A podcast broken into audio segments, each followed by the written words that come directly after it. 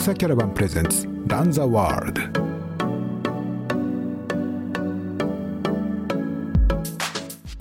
ドクサキャラバンプレゼンツランザワールドポッドキャスト番組ランザワールドへようこそ。ドクサキャラバンを運営している岩佐光一です。このポッドキャスト番組ではゲストをお迎えしてトレイルランニングを中心に様々なトピックについてお話を聞いてまいりますということなんですが、今までこ の, あのポッドキャストはですね、ゲストひとりをお迎えして私がお話聞くというようなスタイルでやってたんですけど、ちょっと今回は少し新しい試みとしてお二方をお招きして雑談調でいろんなお話ちょっと伺いたいなということでお迎えしております、えー、今日ご一緒していただくのはナミヌムさん、そしてともやさんです。どうぞよろしくお願いします。よろしくお願いします。よろしくお願いします。今日今週ってあのウルトラトレイルマウント富士が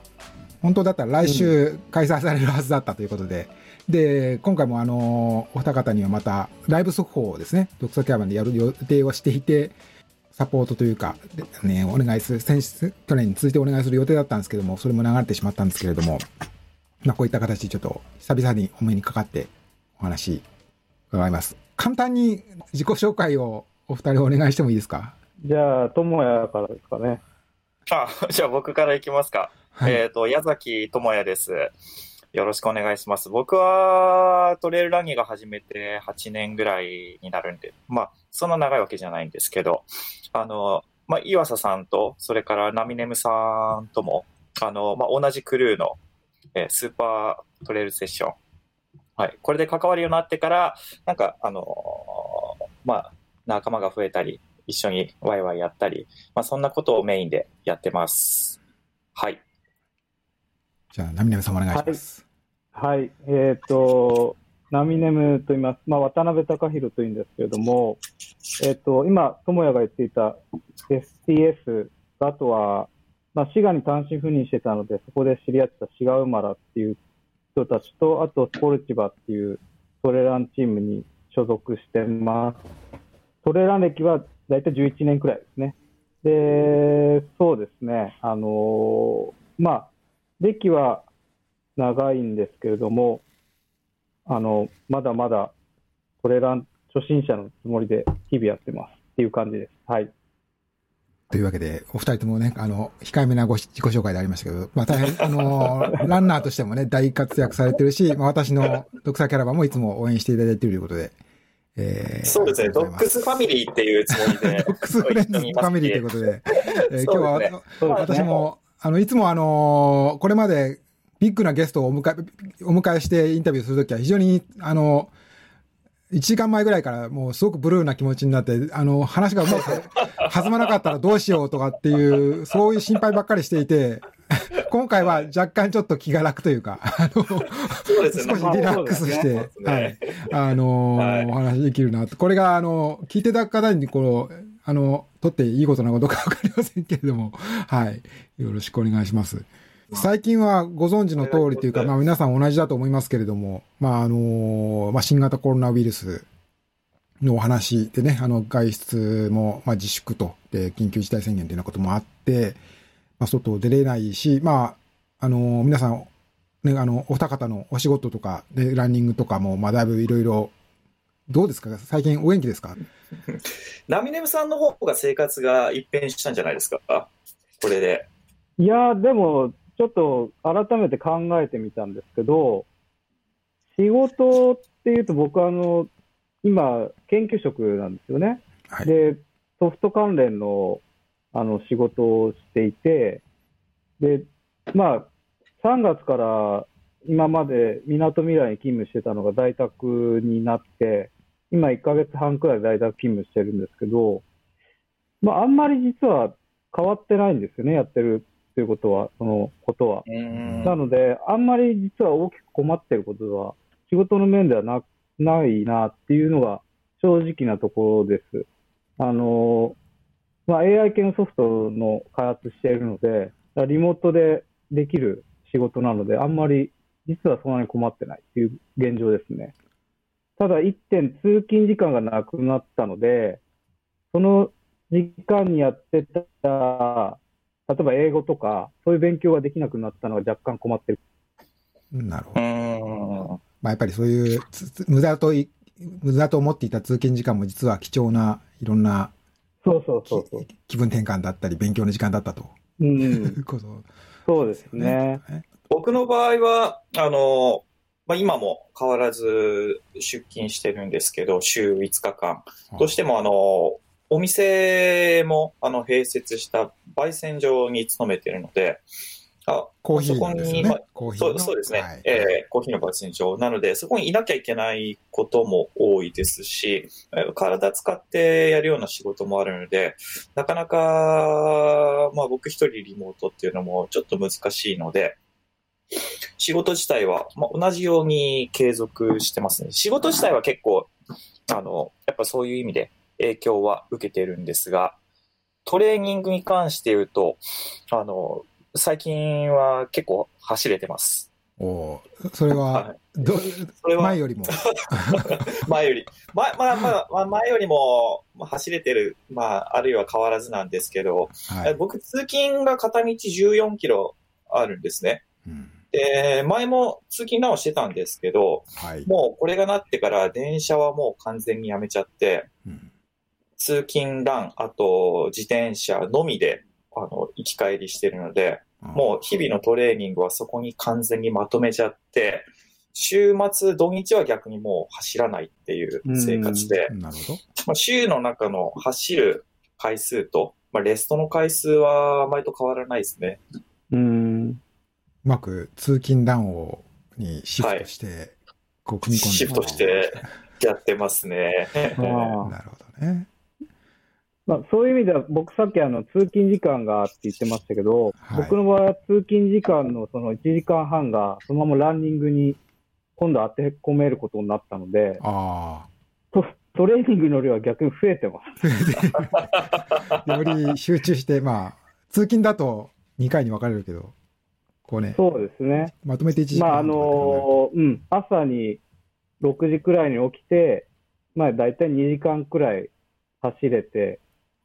で業務でができるっていう、うん、うん、周りの人の様子を見ててもランナーとあのリモートの相性は結構良さそうですよね。そうそうそうそうそうそうですね。あと、うん、あの楽しいです。逆にその要は周りをじっくり探検できるようになって、うん、で基本ロードなんですけど、最近僕近くにあのあいいトレイルがあるって一周さんキロくらいのトレイルを発見して、お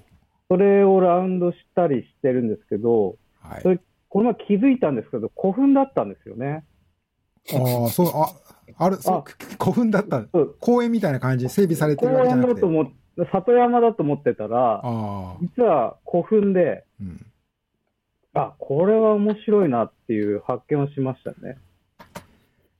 歴史探訪みたいな、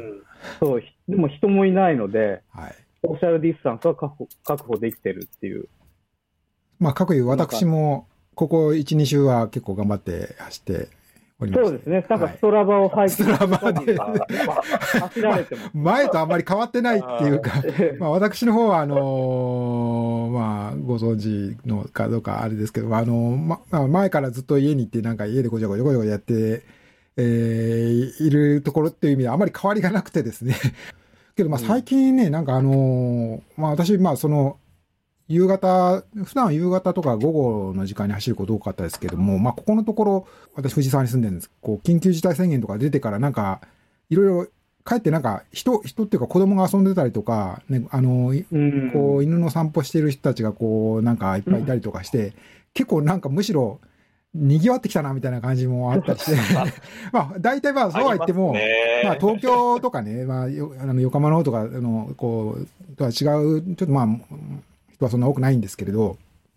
だから時間をもうちょっと考えない、朝、まあ、波根さんみたいに早朝とかだったらとか、あと昨日はちょっと夜あの暗く、ね、はちじとかはちじとかだったんですけど、だとさすがに人がいないんで、やっぱちょっとこう時間を考えてやっぱあのーないといけないなっていうか、そんなことを最近感じるんですよね。うん、ああ本当ですね。都内はやっぱり週末になると、はい、あの公園は人多いですね。そうですね。走ってる人も増えたし、はい、あの家族連れで散歩してる人も増えたから、うん、まあもう朝のはちじ過ぎたらちょっと走るのはやめといた方がいいかなって感じはしますね、うんうん、逆に平日は走ってても駅周辺にはあの、まあ、人はいるんですけど、うん、それ以外の道っていうのはやっぱり歩いてる人自体はそんな多くないので平日は、はい、うんえー、いかに人を避けて自分のトレーニングするかって感じですかね。そうそう、あ、そういうこともね、なんかちょっとこう考え、まあ、あの、一般論としては、あのー、先週、先週とか前回聞いた福田立花さんも、まあ、走るのは別に、走ること自体は問題ないとかね、そういうことなんですけれど、ちょっとその、ソーシャルディスタンシングというか、そういうじ時間と場所はちょっと状況に応じてちょっと考えないと、ね、いけないのかなとかって思ったりもするんですけどね。そうですね。あとはやっぱりこう免疫力とかを考えると、やっぱりこうあんまり追い込むっていうのはちょっとしないようにしますね、僕は。あ、そうですね、うん、うん、あと睡眠時間ですね、しっかりとって、ね、はい、うん、あの波根さんはなんかその走る以外にもいろいろご自宅でいろんな趣味のなんか工作をされてるとかっていうそうですね、まあ僕は天からというかあの釣りが趣味なので、はい、もう一つのなので、まあそこで使う毛針ですよね。毛針を自作したりっていうのはよ最近よくやってますね。それそういうなんか作るキットみたいなのが売ってるってことですか？それなんか自分で拾ってきたものとかで、えっと、天然のものとか使うんですか？いやいや、あのえっとアマゾンとかにその羽が売ってるんですよ、鳥の。ああ、そうです。原料素材として、うん、で素材を買って、うん、でそれを組み合わせて毛針を作る。最近だとあのビールをその切り売り、量り売りしてくれる店が増えてきたので。なるほど。クラフトビールとかそういうんですか？はいはい、はいはい、あとそれをグラウラー、グローラーっていうこの入れ物に入れて、はい、で家で持ってきて、あお店で量り売りしてもらってで家で飲むみたいな、そういうのもちょっとやってます。飲み屋さんには行かないああ、なるほどね。こう、はい、家での家でそれでグローラーってなんか樽みたいなもんなんですか？なんかそういう詰めるような専用のコンテナみたいな。専用のそうです。炭酸が抜けないとかそういう、はいはいはい、あとはもう本ですね。本を読む。何ですかその三島由紀夫先生。おー、文化こういうなるほどね。この危機の時代にあっていかにこの生き方を定めるかみたいな感じなんですかね。そうそうそう、うん、毛針はいいと思います。結構無心にものが作れるので、うん、なんかこう自然と時間が過ぎていくというか。ああ、やっぱ集中してこう、うん、くるくる巻いたりとかっていうのが。そうですね。まあね、あのちょっと釣りにはなかなか行けないですけど、あ、まあこの騒ぎが収まったら行きたいなと。思ってます。釣り自体は問題ないけど、まあその移動がってことですかね。そんなに釣り自体はそんなに、うん、まあまあ問題ない。釣り自体は問題ないと思うんですけど、あと移動とあとやっぱ危険なんですよね、釣りって渓流なので。ああ、そうか。天からだとそういう、ね、山の奥の、ね、そうですそうです、うん、昨今の医療リソースとかを考えると、はい、あまりそういうデンジャラスなところで自分が怪我しちゃったりっていうのは避けたいっていうのはあるので、はい、まあ、単身で山行ってそれならいいのかって話と、まあ、近いところですよね。まあ、近いですね。その結局じゃあリスクをどう捉えるのっていう問題ですね、結局はね、うん、っていうのは僕はあの昨日なんか夜走ってる時に引地川と相模川に流れ込んでる小さい川があるんですけど、はい、あのそこの橋の上でなんかおじさんたちがあの釣りしてたんですよね。なんか何が釣れるのかなと思って引地川のか、あのー、海から海からにキロぐらいのところの橋なんですけどね。ああ、まああそこも釣れますよ。何が釣れるんですか？ああいうとこではなんか。あそこはね、あのスズキとかシーバスとか、ああのー、そう寄水域なんで、はい、まあボラもボラも釣れますし。ボラね、はいはい。まあ何やかんや釣れますよ。はい、なるほど。こういうことがないときには。何でしたっけ、ラン&フィッシングスタイルですか？あ、マウンテンカラーって僕ら言ってる。マウンテンカラー、マウンテンカラー、あ、なるほどね。はい、これまた新しいパワーワードが、はい、キーワードが生まれて、まあそうですまあまあ、登山ファストパッキングとフライテンカラを組み合わせて、うん、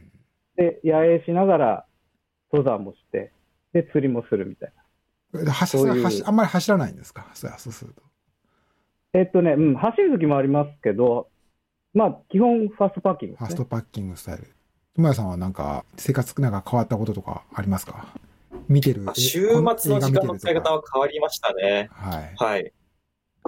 あの土日やっぱり午前中走ってたことが多かったので、はい、まあ、そうすると前の晩あの早く寝なきゃなっていうのはあったんですけど、まあ、今もう平日の通勤ランにまとめちゃってるので、土日もう丸一日あの家族と一緒に過ごす時間に完全に切り替わって、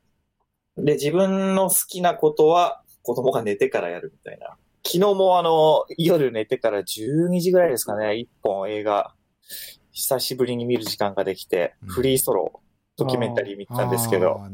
面白かったですね。あ、普段だったら疲れて、はい、なかなかできないようなことも、うん、もう土日も丸ごとゆっくりできるから、うん、映画見るのと本読むのと、まあ、あとあの料理したりパン作ったり、なんか家でできることが多いですね。前からそういう料理系のこともよくやってるんですか？あ、前から料理自体はやるんですけど、はい、パンはですね、去年の秋ぐらいからちょっとハマって、おあの自分で作るようになったんですけど、そう、それのきっかけは、はい、あの結構ランニングの影響で、去年の夏ぐらいにずっとファットアダプテーションやってたんですね。なんか出たぞこのまたキーワードキーワード、キーワードなんか有名な人が言ってるやつですねはい、あ、言ってます言ってます言ってますそれどう、どういう、どういうもんなんですか？それはファットアダプテーション。ファットアダプテーション自体は、あのー、脂質代謝を高めるっていうのを、まあ、食事からやるっていうのが、はい、まあ、大きな話で、うん、脂質代謝を高めるとエネルギー効率が、まあ、良くなるから、ウルトラの、あの、競技には、あの、まあ、効果があるんじゃないかと言われていることで、まあ、要は、あの、ファスティングをメインにするので、昼ご飯食べて、夜ご飯食べて、で、そこからじゅうごじかんぐらい、えっと、何も食べない時間を作るんですね。うん、だから、朝ごはん食べないんですよ、大体、まあ、ほとんどの人は。ああ、夜食べてからじゅうごじかんだから。はい、じゅうごじかん空けるんで、次の食事が、うん、えっと、お昼なんですね。うん、で、僕はですね、パンが大好きで、やっぱりでも朝ごはんないと、パン食べれないんですよ。朝のコーヒーとパンというイメージはやっぱり朝食っていう、そう、それがなくなっちゃうんですよね。そうですよね、えーうん、そうでパンなくなっちゃうから、もうとりあえずやってたことっていうのは、夜ご飯食べた後のデザートにパンを食べてたんですけど、はいはい、だんだんだんだんちょっと偏った生活になってきて、でも大会が終わってから解放されて、でもうその時やってて気づいたのが、いちにちに食しかチャンスがないんですよ。言ったら昼と夜しか、間食もダメなんで、はい、だったらもうこのに食は絶対にあのもう妥協したくない。山崎パンとかコンビニのパンとか絶対食べたくないんですよね。なるほどそう、じゃあもうど充実させたいと。そうそうそう、だからといってあの美味しいパン屋さんが近所にいくらでもあるわけじゃないから、じゃあもう自分でちょっと作ろうかなと思って、大会が終わったタイミングからパン作りにあの始めて、ちょっとずつやって、今ちょっとまたあのコロナの影響で生活リズム変わったから、またそういうこともやりつつ走りつつって感じですね。まあ、ちょっと困ってるのが、やっぱり大会がやっぱなくなってるじゃないですか、全部。大会がね、なんかちょっともう見通しつかないみたいな。そうそうそう、はい、僕今年はメインの大会ふたつあったんですよ。はい。でいっこがごがつにある比叡山ごじゅうマイル。比叡山ね、はい、はい、で一番の A レースメインがカナダのあのワムって言われてるあのウィスラーのアルパインメドローっていう、うん、ウィスラーのある、まあ、ギャリー・ロビンスが、はい、あの アールディー のひゃくマイルのレースがあるんですけど、はい、このふたつにターゲット絞ったんですけど、まあ、まず比叡山もキャンセルと中止になったんですね。で、ねうん、でワムも今 ティービーディー になっていて、で、まあ、そうするとやっぱり当然こう目標のレースがなくなるとモチベーションがっていう話も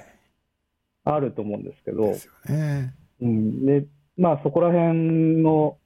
あの気持ちをどうしようかなっていうので今若干日々苦労苦労というか試行錯誤してる感じですね。ちなみに今週末とか本来は二方 ど, どこで何をしている予定だったとかあるんですか？なんかレースなんかやってるよ、まあ、来週本来はなんか エヌティーエムエフ だったんですけど、うん、どっかみんなとどっかレースと か, なんか予定あったとか あ, ありますか？僕はちなみになんか あ, のあれだったんですよ、あのあれだ泡ヶ岳ですね。泡ヶ岳スカイレース。あー、うん、あー、泡ヶ岳、はい。去年ね、世界シリーズのシリーズ戦に加わって、ワールドシリーズに加わって、まあ、スペインとかから強い選手いっぱい来て、まあ、上田瑠唯君が見事、こう、優勝としたというレースでしたけれども、はいはいはいまあ、残念ながら、はい。今週も、ね、去年も今年も、泡ヶ岳からの ユーティーエムエフ っていうのは同じだったんですね。そうなんです。なんかですね、あのー、そうなんですよ。だからさんがつ、本当は僕もいろいろやなんか去年の予定とか見返したんですけど、にがつの後半ぐらいからさんがつ、しがつっていうのなんか、あのー、大回転、大車輪、大回転のお忙しのはずだったんですけれどもあ完全に、はい、完全になんか、なうん、ないけどなんか妙にこんなもんかみたいな、なんかあのひ暇に慣れちゃってる自分が怖いみたいなところがあるんですけれどもあの、はい、だったんだよなと思って、それでまあ事前のねこう ユーティーエムエフ あのマウント富士の前とかいろいろ事前のこととかもいろいろあったりしたんですけども、えー、まあ吹き飛びましたけれどもね、あの、はいまあ、今週末は、うん、あの元から特に予定はなかったですけど、はいまあ、開催されていれば今年も ユーティーエムエフ は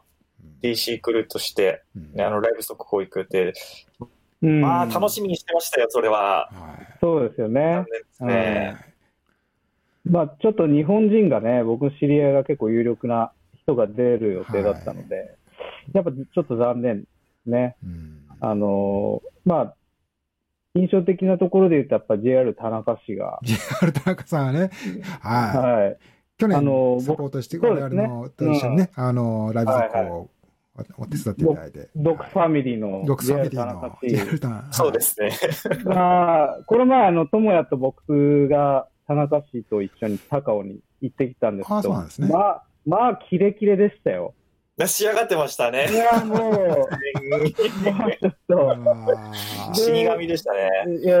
ちょっとボソって言ってたんですよね。俺ちょっと今年ラストチャンスだったかもなみたいな。うわなるほどね。いやまあ田中さんもね年まあちょっと失礼ですけどやっぱり結構いかれてるんで。さんよりも上ですよね。そうですね。僕よりよとか上じゃないですか ね, すね僕のいくつか下ぐらいだから、はい、そうですよね、うん、そうそうそうそうでやっぱこうよんじゅうごとか過ぎちゃうと、うん、まあ周り見てると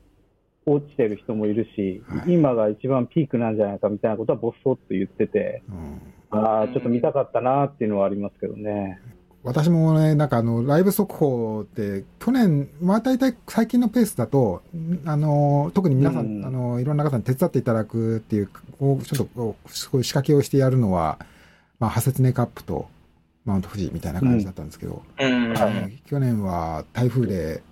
ね、あの、ハセツネカップも見送られ、ね、お二方にも。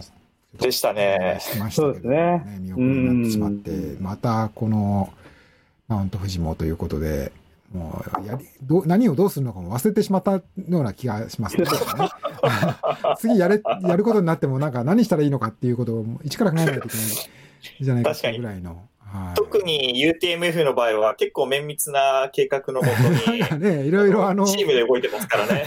いろいろねあのー、そうなんですよね。こういろいろあのー、どこでなどな。なんかね、いろいろ考えたりとかもするんですけれども。まあけど、一方で、まあその、まあ、あの、こういうわけで、まああの、読書キャラバンも、なんかネタが非常に少ない。そして、まあ、それはまあ、いいんですけど、まあ、他の、ね、メディア、まあ、雑誌とかもね、トレランの雑誌とかも、あの、いろいろちょっと私もお手伝いとかもするんですけど、次どうしようかみたいな話とかあったりとか、あの、あと選手の皆さんもね、まあ、こう、出るレースがないぞと、で、いう中なんですけど、いろいろ、まあ、やってるということで、私の場合は、まあ、このポッドキャストとかをですね、最近やってたりとか、力入り始めたりとかするんですけれども、あと、まあ、あの、僕、まあ、皆さんご存知のとおり、まあ、上田瑠唯君とか、なんか YouTube、YouTuber としてデビューしたりとかですね。うん。えっと、あと、この、本ですね。この、チェンジっていう本が、上田瑠唯君が書いたっていうわけじゃなくて、山本さんが書いたのかなこれで、その上田瑠唯、僕の手元にも実は、一冊、一冊ごぞ、いただいておりまして、はい。この、本とかも出たりとかして、まあみんなそれぞれ、頑張ってるなと。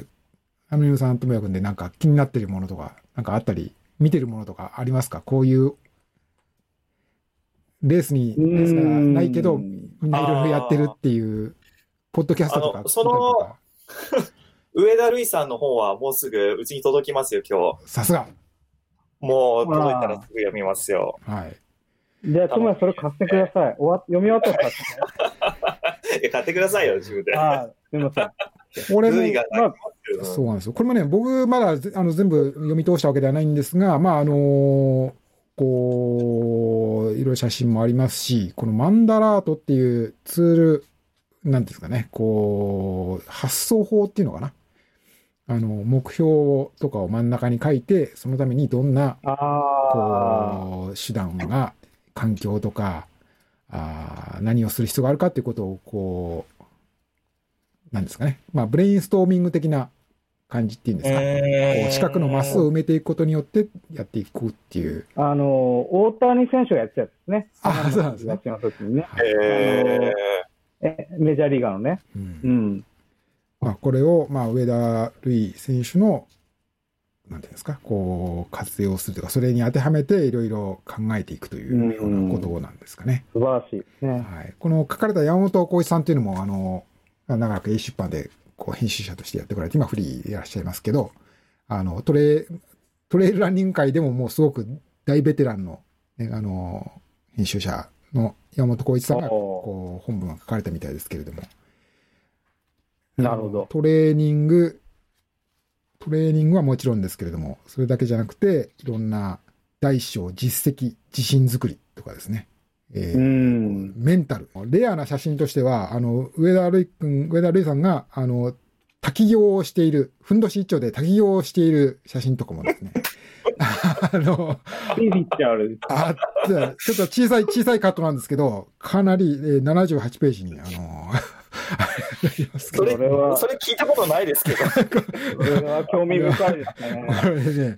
あの、ふんどし一丁で滝行をしている、雨降ってるんですね。レアな、あの、上田瑠唯ファンにとってはかなり、こう、見逃せない。ある程度、こう、女性、女性向いてきた。はい。まあ、残念ながら、こう、白黒であんまりそういう方面に、こう、アピールする感じではないんですけど。ああ、そうですか。はい。はい。あったりですね。まあ、最近でもあれですよね、そのポッドキャストとか増えてきましたよね、ランナー系のね。そうなんですよ、そうなんですよ。ポッドキャストって、僕も。面白いですよ。はい、うん。まあ、あの、まあ、トモさん、トモさんのやつとかね。そうです。もうね、こう取れる。あれは、今朝も走りながら聞いてました。さすが。そうですよね。あの、うん、やっぱりトレイルランニング界のポッドキャストといえばもう、トモさんの。ハンドレッドマイルズ、ハンドレッドタイムズですかでしたっけね。はいはいはい。はい、もうあれが、やっぱりもう、はい、あの、パイオニアということで、はい。そうですよね。結構、アメリカのランナーとかね、やってますよね。そうですね。なんかあの、僕もポッドキャストって、まあ、長らく、あの、その存在は、まあ、昔からね、ありますけれども、あんまりあの、そんな、なんか聞く人いるのかなとか思ってましたけど、やっぱり、こう、それなりに、なんかここへ来てまたもう一回ブーム、ブームみたいな感じもあるみたいですよね。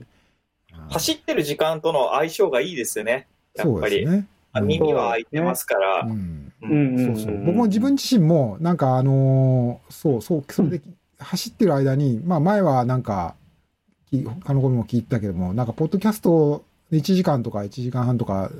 それぐらい、前はいちじかんもそんな何、そんなずっと聞いてもらえないだろうとかと思ってたんですけど、むしろそれぐらいの時間の方が、なんか、ま、間合いがいいというか。いいです。いちじかんっていう単位はいいですよね。はい、そうですよね。えー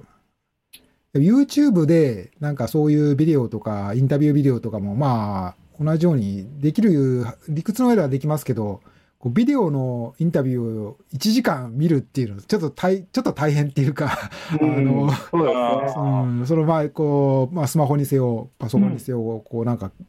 見ないといけないですもんね、うん、だからそれはちょっとちょっと重いなって感じがするけど、こういう耳で聞くっていうだけだったら割とそういうフォーマットあんまりこうがっちりなんかこう事前に用意して作り込むっていう感じじゃなくても割となんか聞きやすいというか、うん、作りやすい、うん、そうですねなな、はい、そうです、うん、YouTube をあの音声だけで聞いて走ったりもするんですけど、はい、やっぱりああのポッドキャストで撮られてるものの方が聞いててあのテンポがいいですよね、うん、全然違いますね。あの、うん、言葉だけでやっぱ作ってる人も表現してくれてるんで、うん、これとかあれみたいなの少ないから、うん、あ、あの時間の流れもランの感じとちょうどあっていいですよ、うん、そうですね。まあどんどん増えてくんじゃないですかね今後も。そうですよね。独走キャラバンも、うん、あの、はい、いっかいの尺がだんだんだんだん伸びてってますもんね。はい。最長にじゅっぷんぐらいだったのが。そうなんですね。やってる方大変なんだろうなと思いながら。挑戦、挑戦を続けててですね。はい。なんかこう、一時、うん。だいいっかいゲストは、あのー、今もお話ししてた上田瑠唯選手に、あのー、海外、最初は海外にのレースで僕が行けなかったレースで、なんか、その、レースを終えた後の感想みたいな。こう前から石川さんでしたね。はい、石川佳子さんともそうですよね。あのバッドウォーター優勝された時の、はい、そういうビデオでやってたインタビューのまあ延長線上というか、それのまあこうポッドキャスト版みたいな感じで考えたんですけど、ちょっとあのいろいろ研究してましてあのやってるんですけどね。ちょうど最近だとあのマークも。ポッドキャスト始まって、はい、雑誌の編集の裏側の話をしてて、はい、まあ、それも面白かったですし、はい、ラン系のポッドキャストは結構聞いてますよ。トモさんもそうだ。トモさんはまあね、あの先駆者ですけれども、はい、あとまああのあの彼ね、あの二郎さん、二郎くんとかもね、あ、二郎始めますよね。はい、うんうんうん。あとなんか地味に松永さんが前からやってたとかですね。あの、わかんないけど、あの、リコメンドに、アップルのポッドキャストアプリとか見てるとですね、リコメンドで出てくるんですけれども、はい。えー、あと、あの、関西の百歩井太郎さん。ああ、ね、聞いたことはありますね。あの、ポーなんかもね、やられてますよね。うーん。うん、僕好きなのは、あの、はい、ピーナッツバターヌードル。ピーナッツバターヌードル。これもまた有名な、有名かどうかですね。あの、リコメンドでいきますね。あ、なんか僕もね、多分お目にかかったことある人なんだろうなと思って。そう。あのー、あれですよね。そういう。僕ね、あの、あんまり人の、人のがね、小脳とか言いたいですね。人のポッドキャストとかをですね、聞く勇気がないんですね、あんまりね。あ、そうなんですか。ジャンル的に被る人がですね。っていうのは、そのもう、トモさんの中も、聞いたことあるんですけど、あの、毎週、毎回聞けばいいんですけど、あの、聞いたらちょっと自分が自信を失うだろうなっていうのがあって。いやいやいやいや。もう、あの、自分と比べて、ああ、こんなすごいの、またやられちゃったなとかっていうような、あ、そういう、あの、あの、チキンなメンタルなんで、あの、ダメなんですね。聞く勇気が、まあ、ドッグストアキャラバンは、聞く勇気がないっていう、あの、あのコンテンツっていうよりも、まあ、もう、なんかちょっとオフィシャルなメディアに近い感じがして、僕は聞いてるので、ね、あのー、あの、選手の、えー、本当大会速報とか、あの、はい、生の声とか、うん、なんかこういうの聞けんのは、ありそうでないですよね、やっぱり。そういうチャンネルを持ってる人はそんな多いわけじゃないんで。だって今回のこの雑談がもう画期的な回なわけですよね。そうですね。あのー、こんなの、こんなの求めてないって言われるんじゃないかっていうのも、これもまたちょっと、ね、言われそうですね。あのー、こんな、こんなのを載せないで欲しかったとかっていうコメントがついたらどうしようかとかですね。お前の個人的な意見は聞きたくないとかですね。そういうのがついたらどうしようって言って、ちょっとあの、ドキドキしてるんですけども。大変ですよね。なんか独創キャラバンって今トモエが言ったみたいにある意味メディア、トレランメディアみたいなもう印象があるんで、はいはい、岩佐さんをインタビューするっていう回があったら僕は聞きたいですけどね。ああ、そういうのね、はいえー、なかなか聞けないん で, で、ね、なので独創キャラバンっていうメディアの裏側の話とか、それこそ今日も、ね、あのまあ、どんな話するかっていう時にね、去年の ユーティーエムエフ の裏側の話もちょっとしたいなっていうのは、僕が言ったことなんですけど。はいはいはいはい。そうでしたね。えー、まあ、去年、そうですね。ユーティーエムエフ のね、けど、まあ、随分もうあのー、前回は確かななにん、全部で、私とかも入れてななにん、で、さんチームで、みっつ、車さんだい分かれて、ね、そうでしたね。うんえー、これがね、あのー、かなり充実しましたよね。一番最初 ユーティーエムエフ に関して言えば、最初にやったのが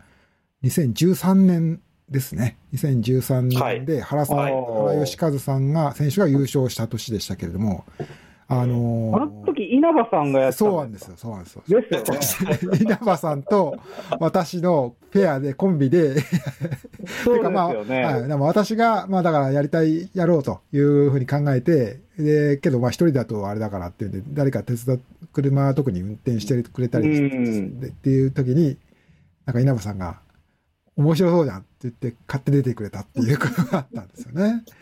はい。そうそう。それで、あのー、まあ、スタートから、こう、スタートって言って、それで順番に一緒に車で回るんですけど、まあ、当然、こう、もう夜じゃないですか、このひゃっキロにとかなってくると、もう、あのー、それでどこだったかな。えー、今はもう使われてませんけど、スバシリっていうエイドステーションがね、ある。いました、はいはい、あの時は、うん、あの時は時計の、うん、時計の反対回りだったんですね。はい。だから、天使に最初に、天使さん家に入って、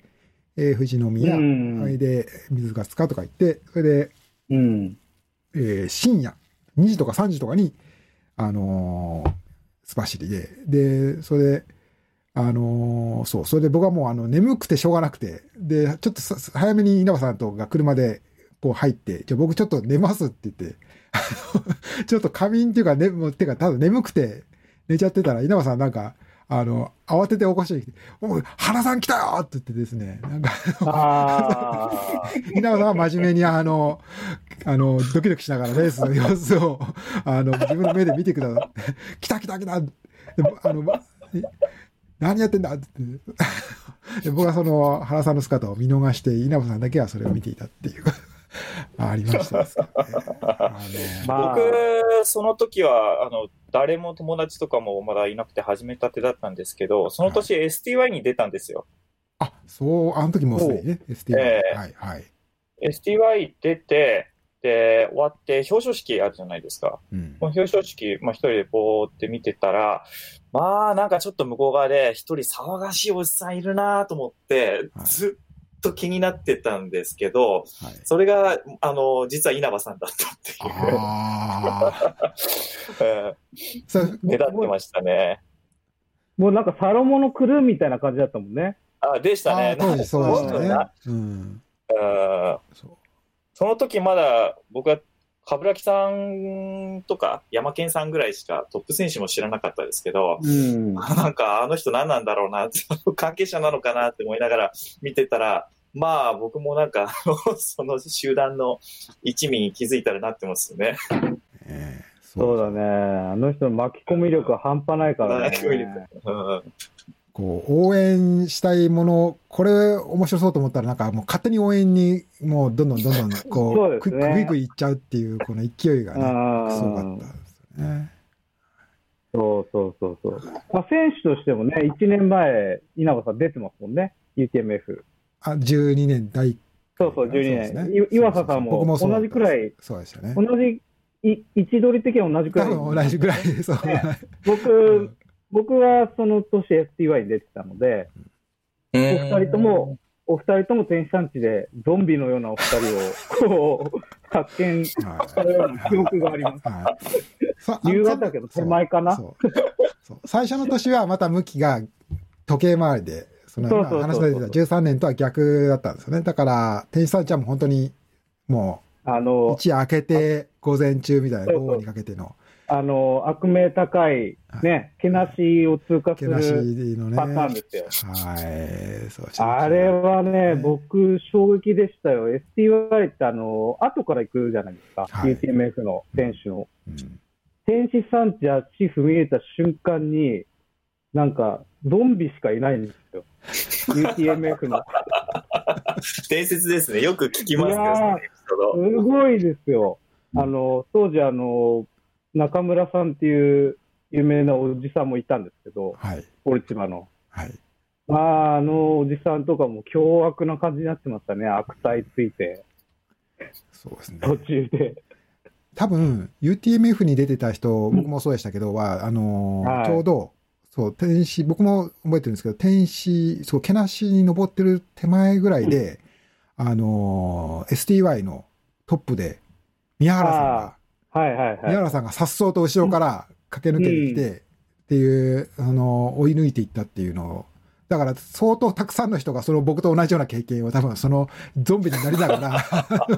宮原さんは何だと思ったと思いますけどな、このゾンビの群れを俺はなんでここ乗り越えていくんだみたいなこうでも非常にこう今思えばレアなこうねいや経験をしたなと。すごかったですね、あれは面白い、はい、いい経験でした。その稲葉さんの話で思い出したんですけどあのじゅうさんねんその次の年かなにせんじゅうよねんにあの、うんうん、はですよねあの彼が来てたんですよねあのトニーアントン・クルピチカー、ね、ジョー・グラントね、はいはい、こう来てたんですよ、はいもう稲葉さんの大好きなあのそう、ね、大ファンのね、はい、大ファンのそうそうそうそれであのー、彼らが、えー、東京の神田かなでなんかちょっとそういうイベントというかこういろんな人こう一般一般の人も含めてのなんかこうトークイベントみたいなの確かやったと思うんですけど、うんうんうん、はいはい、はい、ありましたね、はい、で、はい、このそうそうそれで当然稲葉さんも行くんだろうなと思ったら俺は行かないって言ってあちょっと、ね、そういう可愛いとこは、うん、そう、そういうなんかあのこうビジネスライクな相方では俺は会いたくないみたいな感じで あ, あくまでも俺はあの、うん、トレイル上で仲間として会うんだみたいなことを言ってましたね、はいえー、でもあれあの何の結局会ったんだよねそうそうそう会ったんですよ。それで僕は、あ、それでその前に、なんか、そう言ってて、あ、そうなんだと思って、えー、けど、なんか、あの、その前、直前に、僕に、あの、連絡があって、あの、ちょっと頼むって言われて、あの、例の、あの、エスティーエス の帽子、キャップ、オリジナルキャップを、はいはいはい、はい、あの、これにサインをもらってほしいみたいな感じで言われて、うちに、あの、前日ぐらいに、あの、た黒猫山田の卓球部で帽子が届いてで 僕, は僕はそのイベントであの取材というか一応行くことになってそれであの行ってそれでイベントが終わってからふたり呼び止めてサイン、サインくれってそれであげたら渡して大喜びされてたっていうのがあってその帽子に、うん、あのトニーの写真がプリントされてるんですよね。そうそうそうそうトニーあれもね大受けしてましたよ。大丈夫なのかなあれもねかなり受けてましたねあのそうそうイベントには行かないって言ってたんですけど、はい、そのイベントがある日の日中僕のところにメッセンジャー来て、はい、なんかあのふたりにちょっと日本のお土産を渡そうと思うんだけどこういうのどうかなって、はい、その場でバシバシ写真を撮ったのを、はい、僕のメッセンジャーに仕事中の送られてきて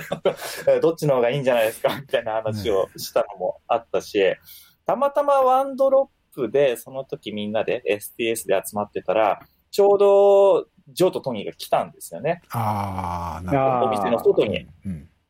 もうそしたらもう目を輝かせて走り出して握手してもらって、うん、まあかっこよかったですね。ね、こうかっこつけて言いながらも本当は気になってしょうがなかったっていう気になってしょうがなかった、会いたかった、そうそうそう、面白いですね、思い出話で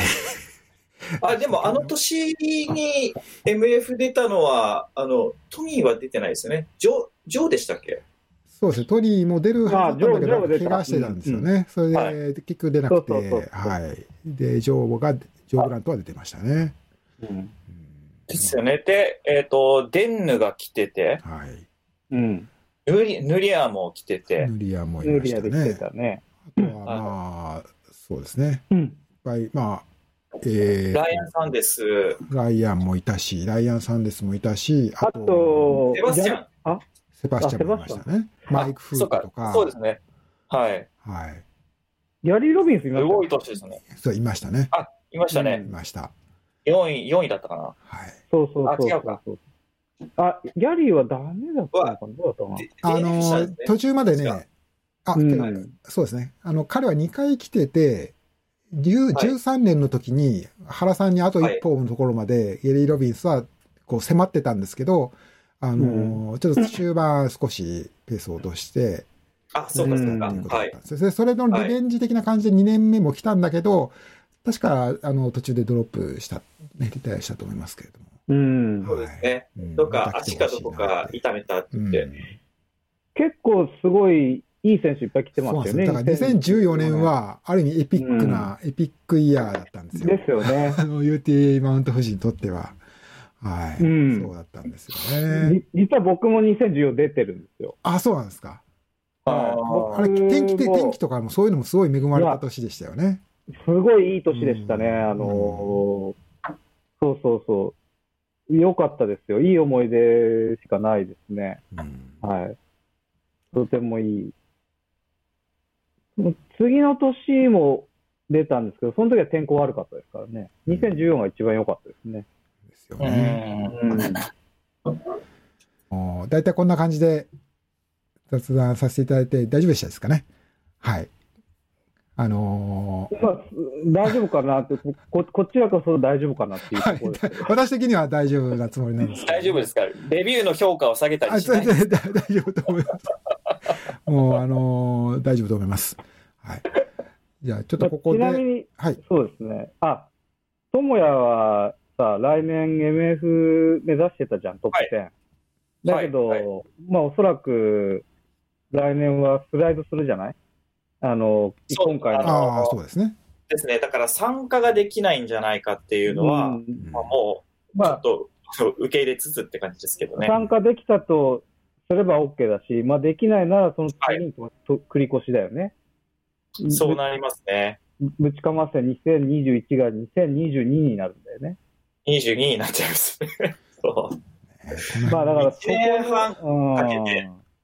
ユーティーエムエフ を目指そうと思って、まあ、今もトレーニングしてる最中なんですけど、うん、こればっかりは来年になってみないと、うん、来年の大会自体も開催されるかわからないですからね、うん、だからちょっとずつ、うん、もう大会が何かモチベーションの原動力とはちょっと変わってきますね。あ、僕もすごい最近思ってて、もう大会でそのフィットネスをうんぬんってもうやめようと、うんうん、もう 僕, 僕結構あの千日開放業とか好きなんですよ、比叡山の、ね、はいはい、で坂井雄斎さんの本とかを結構読んでるんですけど、大アジャリの、はいはい、あれ仏教ってあの行に終わりがないというか、要は 何, 何か見返りを求めるものじゃないんですよね、はい、なんかそういうことにできないかなと思ってて要はもう歯を磨くような感じで道を走るみたいな、何かレースのためとかではなく、はい、自分の通勤ランですよ、通勤ラン、うん、何か仕事のために走るっていう、そうそう、自分の仕事のために走るとか、うん、はい、何かそういう断りの中にランをはめれないかなっていうふうに考えてる、完走を目指すとか、なんか何キロということではなくて、うんうん、もっとピュアな、そうですね、なんでしょうかね。まあお勤めみたい、お勤めというか、そういう日々の日々のの生き方を高めるみたいな。そうですそうです。そうですかね、そ, そっちにこうマインドチェンジをしてようっていういっかげつでしたね。僕はなんかで友也もなんか見てるとそんな感じなのかなってちょっと思ってました。うーんですね。まあもともと僕もあの大会は年にいっかい出れるかどうかなみたいなところなので、もうここ最近ずっと、うんうん、まあそれが目標っていうのはもう結構早い段階でなくなったなと思っていて、うん、どっちかというと今はあの自分の体に合ったあのトレーニングをどうやって最適化していくかっていう、うんうんうん、なんかその探求のために走ってるみたいな感じになってきましたね。うん、まさに行だね。行ですかね。だんだん意識の高いお二人ですけれども、まあ、私は、まあ、とりあえずあのこの独走キャバンが続けられるかどうか。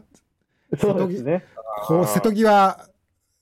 瀬戸際の瀬戸際の瀬戸際ぐらいに今あのあるかもしれません。最近のね流行りのはいということですので、私も頑張ってはい。そうですね。あまあ開催される時にはまたお手伝いさせていただきますので、はい、はいね、よろしくお願いいたします。お願いします。はい、よろしくお願いします。そうしました。じゃあこの辺でちょっと、えー、ご収録ねお疲れ様でした。じゃあ最後ちょっと締めさせていただきます。はい。えー、今日は。このドクサーキャラバンファミリーのナミネムさん、そしてトムヤさんとこのドクサーキャラバンのポッドキャストをお届けいたしました、えー、このポッドキャストいろんなアンカー、アップルポッドキャストなどなどでチャンネル登録していただけますので、ぜひしていただいてお聞き逃しないようにしていただければと思います、えー、ランザワールド、お相手は岩佐浩一でした。ナミネムさん、トムヤさん、ありがとうございました。ありがとうございました。